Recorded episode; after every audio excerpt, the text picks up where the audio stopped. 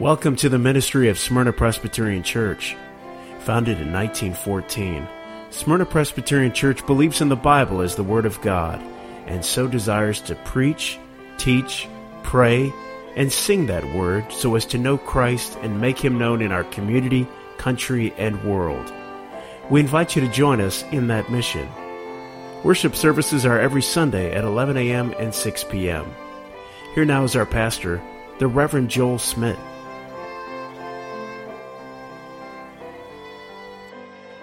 To begin reading in verse 29. If you'll stand out of reverence and honor to God's word, beginning in verse 29 to the end of the chapter. And these things Joshua the son of Nun, the servant of the Lord, died, being a 110 years old. And they buried him in his own inheritance at Timnath Serah, which is in the hill country of Ephraim, north of the mountain of Gaash. Israel served the Lord all the days of Joshua and all the days of the elders who outlived Joshua and had known all the works that the Lord did for Israel. As for the bones of Joseph, which the people of Israel brought up from Egypt, they buried them at Shechem in the place of land that Jacob bought from the sons of Hamor, the father of Shechem, for a hundred pieces of money. It became an inheritance of the descendants of Joseph. And Eleazar the son of Aaron died. And they buried him at Gibeah, the town of Phinehas, his son, which had been given him in the hill country of Ephraim. Amen. Thus far, the reading of God's word. You may be seated. With what is seemingly the death of the old fashioned newspaper, has been the death of another long standing practice, that of the obituaries. Sure, there are obituaries that families will make for their loved ones. They'll put them together and perhaps put them on the back of the funeral program. But there is no more obituary section like that in a newspaper. I remember my grandfather every day receiving the newspaper, and he would always look at two sections the comics and the obituaries. And he would always say, I look in the obituaries to make sure my name is not in there. He lived his entire life in that Midwest community. And so he knew and was connected with almost everyone. So there wasn't a day that would go by where he wouldn't know at least someone that was written about there in the obituaries. And obituaries usually do two things they give the facts of one's life, as well as tell somewhat of the legacy of that person. And it's a good practice, I believe. One day, an obituary will be written about you. And what are the facts, and what are the details, and what is the legacy? What will be said about you on that day? Well, as we come tonight to the end of Joshua, we seem to read that which is almost an obituary. And not only just a single obituary, but what seems to be an obituary section. That there's the death and burial of three individuals. And you might think that this is an odd way for the book to end. The end of what is rather a dynamic. This might seem somewhat dry. As one commentator writes, he says, Does the author merely want to supply burial details? Provide a where are they now section of the main cast? Or furnish information so that relatives can find the right graves for Veterans Day memorials each year? Goes on to say, I propose that these are theological obituaries and that the writer has deliberately placed them at the end of the book to underscore his concerns. And indeed, I think that is right. Yes, in a sense, this is an obituary, but it's much more than that. It is a summary, in many ways, about what this entire book has been about, as well as to point what lies ahead. To one that is yet to come, even. One that is to come and is to be a greater conqueror, a greater conqueror than even Joshua, and to give a land that is far greater than the land of Israel.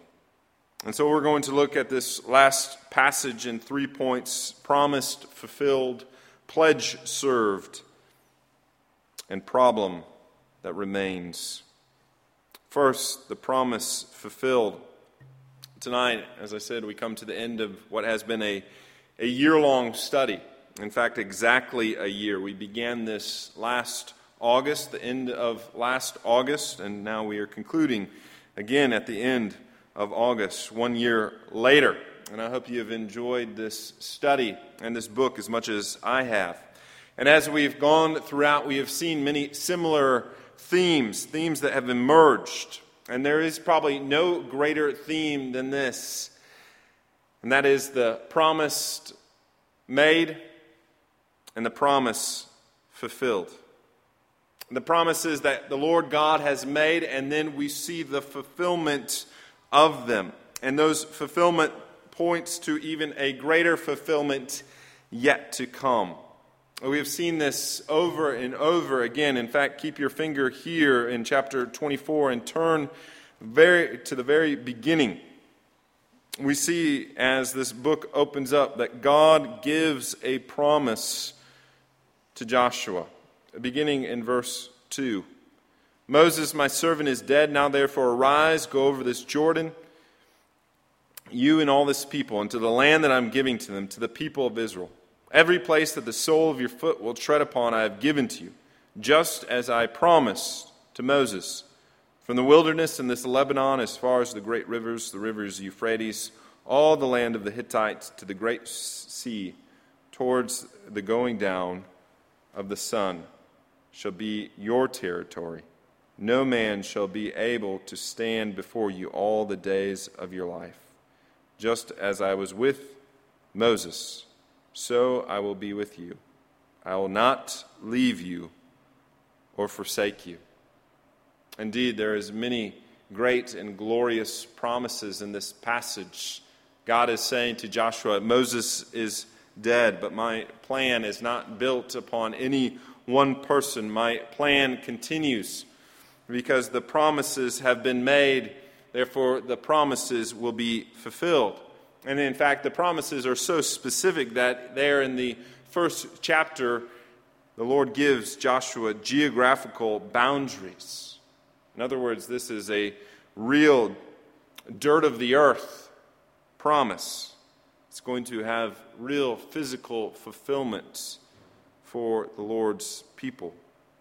And the Lord gives it because, as you know, He is a promise making and therefore a promise keeping God.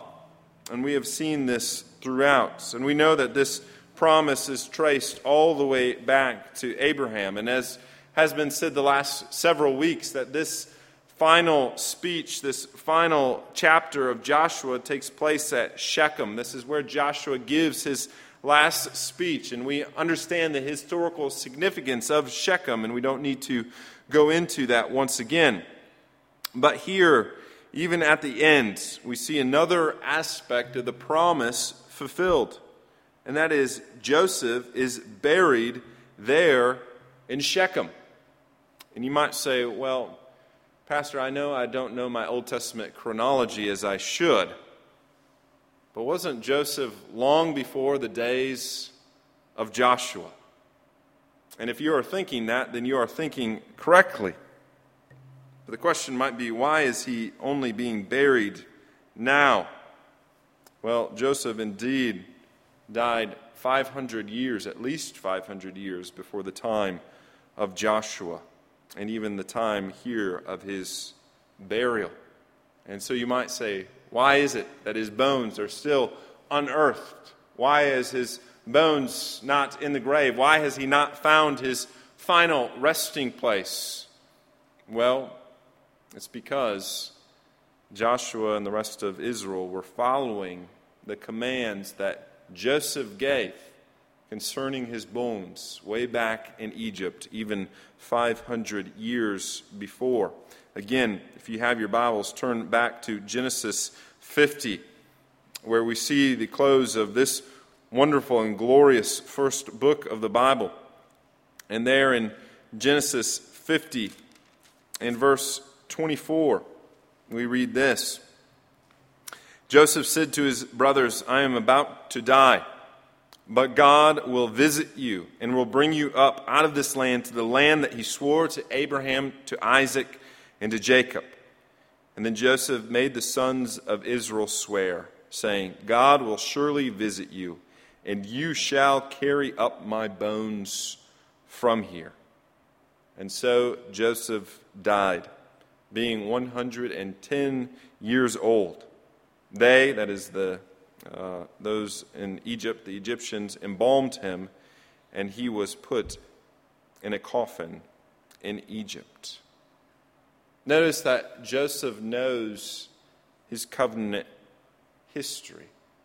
He knew that a promise had been made, a promise to his father and to his father and to his father, to Joseph's great grandfather, to Abraham, the promise that his descendants would have the land of Canaan.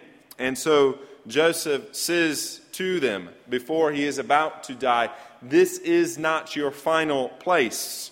This place is only temporary. The Lord will visit you and he is going to take you out of this land. And Joseph says, I am so certain of this that when it happens, take my bones with you. And you might say, that seems to be a very weird request. Joseph, why would you care? You're going to be long gone, you're going to be dead. But Joseph is showing something that demonstrates a lot of significance and really demonstrates a lot of faith. Joseph was a great man of faith. Think about it. Remember the life of Joseph. He had a very difficult and we would even say troubled life. He had gone through the bullying of his brothers and being picked on because his father favored him. As a result, he was sold as a slave. He was maliciously lied about by his employer's wife. He was imprisoned, and there he was left in prison even longer than he should have because the one that he helped, the cupbearer, had forgotten about him. But finally, there was a change. That the Lord not only released him from prison, but promoted him to second in command of all of Egypt. He went from worst to first. And you might say he finally, after all of that difficulty, all of that trouble, he finally had a good life. And as he comes to the close of his life, as he reflects upon his life, notice what he does not say to his descendants. He does not say, you know, Egypt's pretty good. You can have a good life here. I know that we've heard about this promise from long ago that you can go to another land and that's going to be the promised land. You know, just forget about all of that. Just stay here. Look at how good I have it. Truly, this here is the good life. Why look to anything else? Yet that's not what Joseph says, is it? He says, The promise, that promise that was given to you through our father Abraham is greater, is far greater than all the riches of Egypt. So much so that I do not want to be a part of this land. I do not want to be buried here. And we even read there at the end of Genesis that Joseph had a, a good burial. He was embalmed and put into an Egyptian coffin. The Egyptians didn't do that just for anyone, they didn't even do that for all of their own, let alone foreigners. And yet they did that for Joseph. And yet Joseph, even receiving that type of treatment, says that this is not to be my final resting place. And he makes them swear, Do not keep me here. I want to be buried in the place that was promised. That is my home, not here. That is my final resting place. And they did as they left Egypt, as they went through the Red Sea, as they went through the desert for 40 years, as they went through the Jordan and then conquered the land. They took Joseph's bones with them, and I think that must have been a constant reminder to the people, being reminded that Joseph really truly believed the promise. And so must we. And so, here at the end of chapter 24, we have the final fulfillment of that which Joseph was looking towards. Joseph is buried in the land of Canaan, the promised land. And like I said, this is an act of faith, so much so that the author of Hebrews puts it as one of the greatest acts of faith of Joseph's life when he says in Hebrews 11:22 by faith Joseph at the end of his life made mention of the exodus of the Israelites and gave direction concerning his bones. That this was an act of faith. For we know from that chapter as the author says that these that he is writing about these all died in faith not having received the things promised, but having seen them and greeted them from afar, because they desired a better country. That is a heavenly one.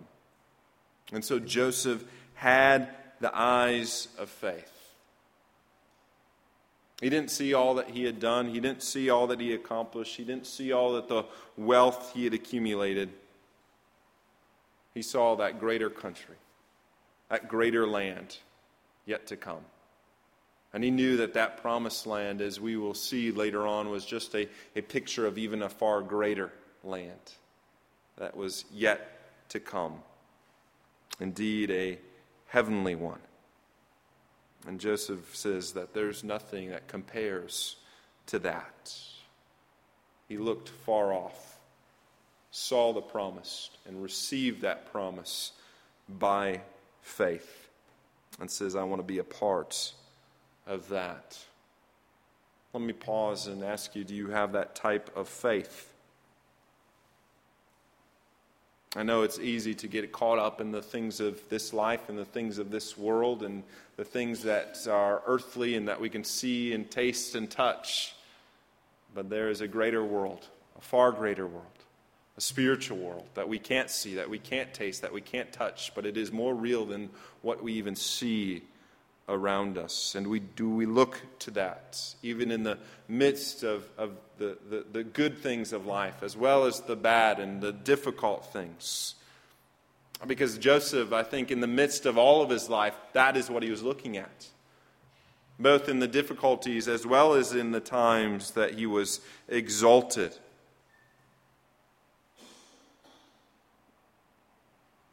And I don't think any of us will experience the same type of trials and difficulties that Joseph experienced. Nor will we probably experience the exaltation in this life that he experienced. And yet, both in the heights and in the depths, seemingly his faith persevered. But you can say all of it happened for a purpose every single event. Even when evil took place, Joseph could say this was intended for evil, but God has used it for good. And even the best of his life, he could say that this does not compare to what lies ahead. I would not trade any of it for what is in store. And indeed, this is what the apostles point us to as well, as Paul says in 1 Corinthians 2 9. But as is it written, what no eye has seen, nor ear has heard, nor the heart of man has imagined, what God has prepared for those who love him. He's saying that our senses are not even great enough to fully understand what lies ahead. And so let me ask you again do we cling to that promise? Do we set our hope on that alone? Can it be said of us, as it was said of the saints of old, that they desired a better land than this, a heavenly one? Joseph held on to those promises. He knew that the promises were as good as golden as they say. And they were because God promised them and God will fulfill them.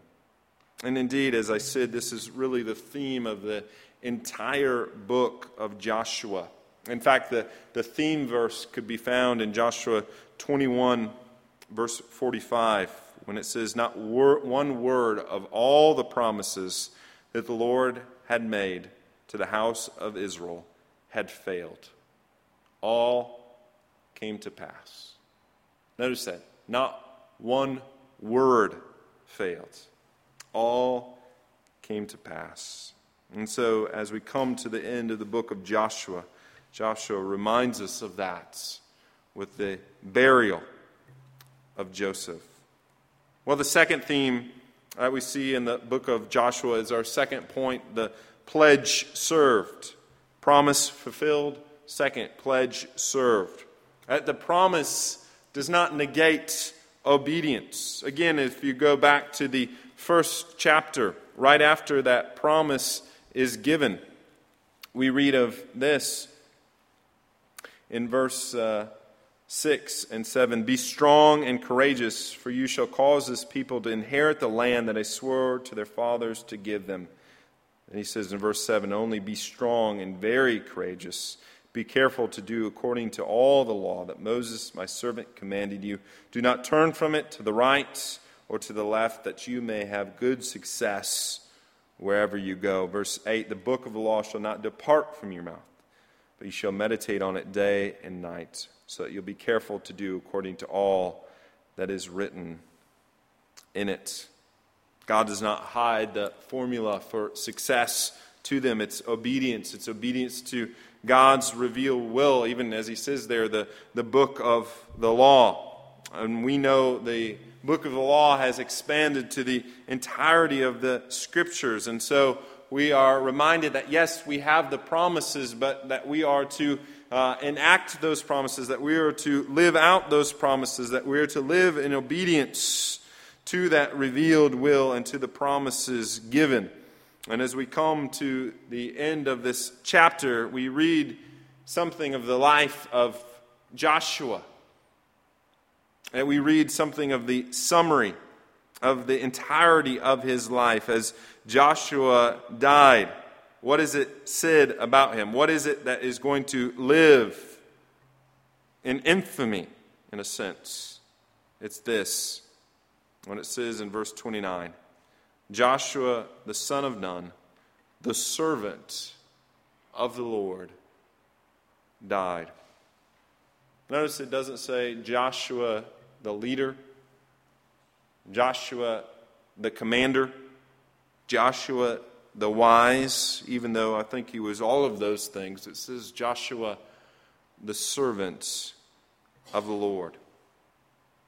He was all of those other things because he was the preeminent service. His entire life was characterized by obeying and serving the Lord. In fact, as he gives his final challenge, as we have seen in the last couple weeks, this is the very thing that he challenges all of Israel with when he says, Choose this day. But then goes on to say, But for me and my household, we will serve the Lord. Joshua was faithful to that and faithful to all the Lord's ways all of his days. And notice what happens as a result. As the leader goes, so goes the people. In verse 31, it says, Israel served the Lord all the days of Joshua and all the days of the elders who outlived Joshua and had known all the work that the Lord did for Israel. The people followed their leader. And this is true in the country, it's true in the home, it's true in the church, it's true in the workplace. People will never rise higher than the leader or leaders. And this is a challenge to all of us, really. It's a challenge to us as fathers and mothers. It's a challenge to us as officers in the church. It's a challenge to us if we have any kind of supervision. We very rarely need to look beyond the leader. One of my mentors would always say that fathers set the spiritual temperature, the spiritual thermostat in the home. And the rest of the family members never rise above it. And I think that's true. Is there exceptions? Sure. But as a rule, I think that is an absolute, that it's true of all leadership. And we see it in the days of Joshua. Israel at the time of Joshua, in a sense, reaches its peak. Sure, they might become more of a kingdom under David. They would experience more prosperity under Solomon. But in following the Lord, there was no greater time in Israel's history than the time of Joshua. They had a shared mission, they had a common purpose and they had a good leader. And all of this contribute to, to the people serving the Lord, as it says, all the days of Joshua. And so, as you would come to the end of your life, whenever that may be, you should aim for no better words to be said about you than what is said of Joshua. May it be said of you, may it be said of me that he or she was a servant of the Lord. And those under them, he or she served. And served through their leadership. And their leadership brought them as well closer to the Lord. Because that is what we are all looking for and longing for, is it not? To hear from our Lord, well done, good and faithful servant. Notice it doesn't say good and faithful husband, good and faithful wife, good and faithful employee or employer. True, all of those things ought to be. But all of those things will be if we are preeminently servants. And that is the words that are given to Joshua. Well done, good and faithful servant. Pray that those would be our words that would be said of us as well. Well, third, then, we have a problem that remains here. Even as this wonderful and glorious book comes to a close. As great as the time of Joshua was, as great as Joshua may have been, we still read that Joshua died. And that his remains are still here with us this day. And this is not only true of Joshua, it's true of all those that die in this section. We have three burials here at the end of Joshua Joshua and Joseph and Eleazar the priest. And we know that Joseph prophesied about the land, Joshua led them into the land, Eleazar was the priest in that land. And so we see a little bit here of the representatives of prophet, priest, and king. But yet we read of all of them that they all died. And they all died because they weren't the ultimate prophet, priest, and king. As gloriously as they served, they could not prevent death. And yet all of them were looking for a greater prophet, priest, and king yet to come. And that one has come, that of the Lord Jesus Christ. And all of them were looking to a greater Joshua yet to come. The one that was promised from long ago, the one that will crush the head of the serpent, the one that will bind the strong man and plunder his house, the one who will take captivity captive, the one who will destroy him who had the power of death, that is evil, and release those who, through the fear of death, all their life were subject to bondage. That is the one that they were looking towards. They weren't looking ultimately to Abraham. They weren't looking to Joseph. They weren't looking to Joshua. No, they were looking to the Lord Jesus Christ. That must be true of us as well.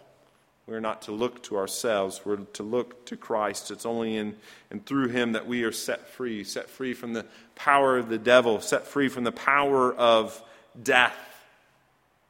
That doesn't mean that we will not die. No, we will die unless the Lord comes back again. But even if we die, we know that we live. For to be absent from the body is to be present with the Lord, and that we shall live with the Lord forever.